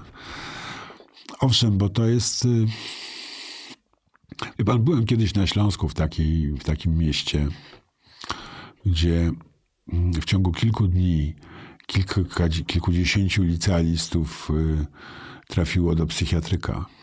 Właśnie po skunie. To było straszne, bo to było jak, jak tam zebrada, zebranie Rady Miejskiej. I z jednej strony było wiadomo, że gdyby była dostępna legalna marihuana, to te dzieci byłyby zdrowe. A teraz będą do końca życia miały uszkodzone mózgi, niektóre w znacznym stopniu. Y, A z drugiej strony ci ludzie nie byli w stanie przejść tej bariery, żeby zaakceptować legalizację, czyli gotowi byli ryzykować życie własnych dzieci ze względu na jakiś zabobon. No przecież to jest niesamowite. No, aż nie do wiary, że, że, że tak I to w takiej sytuacji, kiedy naprawdę to była tragedia, psychiatryk lokalny pełny tych dzieciaków. Strasznie, strasznie. To, to jest... W, zmierzając do końca, kiedy dostaniemy pana biografię? Nigdy. Nie, no tego to, to się musi wydarzyć. Nie. No nie, no przecież pan ma taką historię do opowiedzenia. Wie pan co? Ja wiem, że to by się może dobrze czytało. To coś tam pan wie. To wiem. Ale po co? No nie, no ma pan kawał historii do zostawienia Jest- innym pokoleniom. Ja sto razy wolę, żeby ludzie czytali coś, co im się przyda, naprawdę. Bo Nie, taka no. rozmowa myślę, że może się przydać. Bo jakieś matki zobaczą, o ja też mam dyslektyczne dziecko, to może jednak damy radę. To jest wspierające, prawda? I różne... I tak dalej. Jak jakiś samotny ojciec, prawda, może posłuchał się, o, to jest... inni też dali radę, to i, no i tak ludzie mogą się jakoś budować w ten sposób. Ale wie pan, ja myślę, że naprawdę tyle ważnych rzeczy jest do przeczytania, że zasypywanie jeszcze mm, ludziom y, rynku czymś takim, czego na pewno można nie przeczytać. I co im odejmie przyjemność czytania i pożytek czytania czego innego. No to ja mogę streścić pana historię, że miał, nie miał pan żadnych predyspozycji na samym początku tej drogi, a wręcz same kłody pod nogi. To, co wydarzyło się z dziećmi, z samotnym wychowywaniem, to, co się potem wydarzyło zdrowotnie, to, co się dzieje, też jak, jak ta kariera się potoczyła do najlepszego dziennikarza w 97 roku, to jest historia, którą ja na przykład przeczytałbym z bardzo dużą ochotą, No ale to już pan usłyszał. no nie, nie, nie, no przecież oboje wiem, jak tutaj jest mało, jak tutaj jest mało tych rzeczy, o których e, mógłby pan napisać. To jest tylko namiastka tego, co w tej książce No tak, mogłoby ale się... czy pan się nie boi? Ja bym się bał, że to była część takiej kultury celebryckiej, której nie lubię. Mhm. A to ja, ja bym to traktował zupełnie inaczej, bo może pan być dla wielu ludzi drogowskazem, jeżeli chodzi o dziennikarstwo. I nawet jeżeli chodzi o dziennikarstwo, to dziennikarstwo też należy do życia. A mm, życie jest jakimś takim Czy to nie jest takie gadanie? Nie, nie, no kompletnie. nie. Jak pan spojrzy na to tak e, zupełnie obiektywnie i odetnie pan tą skromność, Ale nie, ja, ja się zgadzam, że ja w dziennikarstwie dużo osiągnąłem bardzo.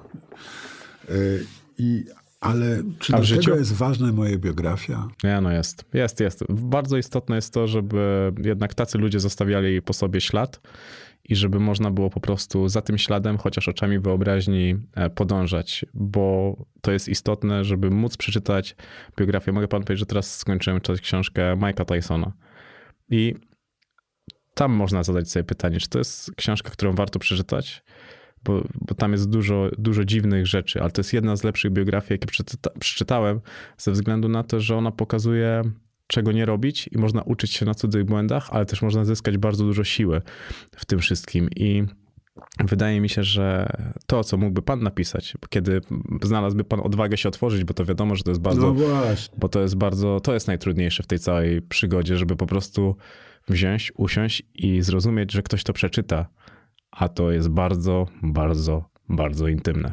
Ja też się ciągle, wie pan, już przy tym poziomie dzien- dziennikarstwa, który uprawiam i tak ciągle mam takie eh, lęki, bo potem się wychodzi na ulicę przecież. Eh, Ja już tyle lat jestem w tym biznesie, że wiele osób mnie rozpoznaje. Eh, I trzeba stawić czoła. Nie abstrakcyjnie, prawda, jakiemuś komuś tam społeczeństwu, tylko konkretnym ludziom, których się spotyka w sklepie, nie, na chodniku. No ale nie spotkał pewnie pan negatywnych za wiele osób. A nie raz. Nie raz. Ale one, ich jest mało. No właśnie. to jest 1-2%. Ale, y, ale czasem na przykład widzę rozczarowanie. Ludzie mnie pytają, teraz w ciągu ostatnich tygodni, wiele razy, a kiedy Tomek wróci? To jest wracające pytanie. Mhm. I ja na początku miałem bardzo dobrą odpowiedź, która mnie satysfakcjonowała i tych ludzi też. Y, Jak sprawa się wyjaśni. Ale wie pan, ile, jak długo sprawa może się wyjaśniać? Więc to jest tak, że ja i tak mam takie poczucie, że jestem pod kontrolą, z permanentną kontrolą społeczną Mhm. spontaniczną. To kiedy wróci Tomek? No właśnie. No to jest. Trudne pytanie. Znaczy, ja uważam, że jeżeli do końca wakacji nie potwierdzą się żadne nowe zarzuty, Mhm. no bo w tekście Jadczaka, który moim zdaniem nie kwalifikował się do publikacji ze względu na jednostronność i powierzchowność, ale się ukazał. Tam padło słowo molestowanie. Mhm. To jest strasznie poważny zarzut. Znaczy, że to jest śmiertelny zarzut. Ale w żaden sposób to słowo nie zostało uprawdopodobnione. To, to było słowo, które spowodowało, że ja podjąłem decyzję, że chwilowo nie mogę Tomka zapraszać. Ale w żaden sposób to nie zostało w dalszym ciągu uprawdopodobnione. Gdyby się zostało uprawdopodobnione, to uważam, że nie wróci. Ale jeżeli nie zostanie, to uważam, że Jadczak powinien spłonąć ze wstydu. Bo tu nie ma trzeciej drogi. Mhm. Winny albo niewinny. I To jest tak, jak się gra w bank. jedno słowo, bo gdyby były te wszystkie pozostałe słowa, to ja prawdopodobnie bym się nie zdecydował na zawieszenie Tomka. Czy na chwilowe tam powiedzmy nie zapraszaniem, to w tym momencie zawieszenie. No tak, ale to, to ma pan rację, że jednak molestował to bardzo duże. Gdyby to się potwierdziło, ale jeżeli nie, to co zrobić z Jadczakiem wtedy? Bo on powinien wtedy przestać funkcjonować jako dziennikarz. Bo człowiek, który bezpodstawnie postawi taki zarzut, bo to jest zarzut nie tylko kryminalny, to zostawiam, mi to w ogóle nie obchodzi, co prokurator by z tym zrobił. Ale to jest zarzut, najcięższy zarzut moralny. No właśnie, i to jest, to, to się zbiega z tym, o czym rozmawialiśmy w trakcie rozmowy, że i co teraz? Znaczy, ja uważam, że jeżeli to się nie potwierdzi, to Jadczak powinien przestać być dziennikarzem. Bo to nie jest błąd. Jego redaktor też powinien przestać pracować, bo to nie jest błąd. To jest zbrodnia przeciwko dziennikarstwu. A jeżeli się potwierdzi, no to niestety Tomek. Przy Jadczaku też mówię niestety, bo to bardzo zdolny dziennikarz. Ale są błędy, które są niewybaczalne. No. Hmm. I tym akcentem musimy kończyć ze względu na to, że pan, Dzięki. to ja bardzo dziękuję.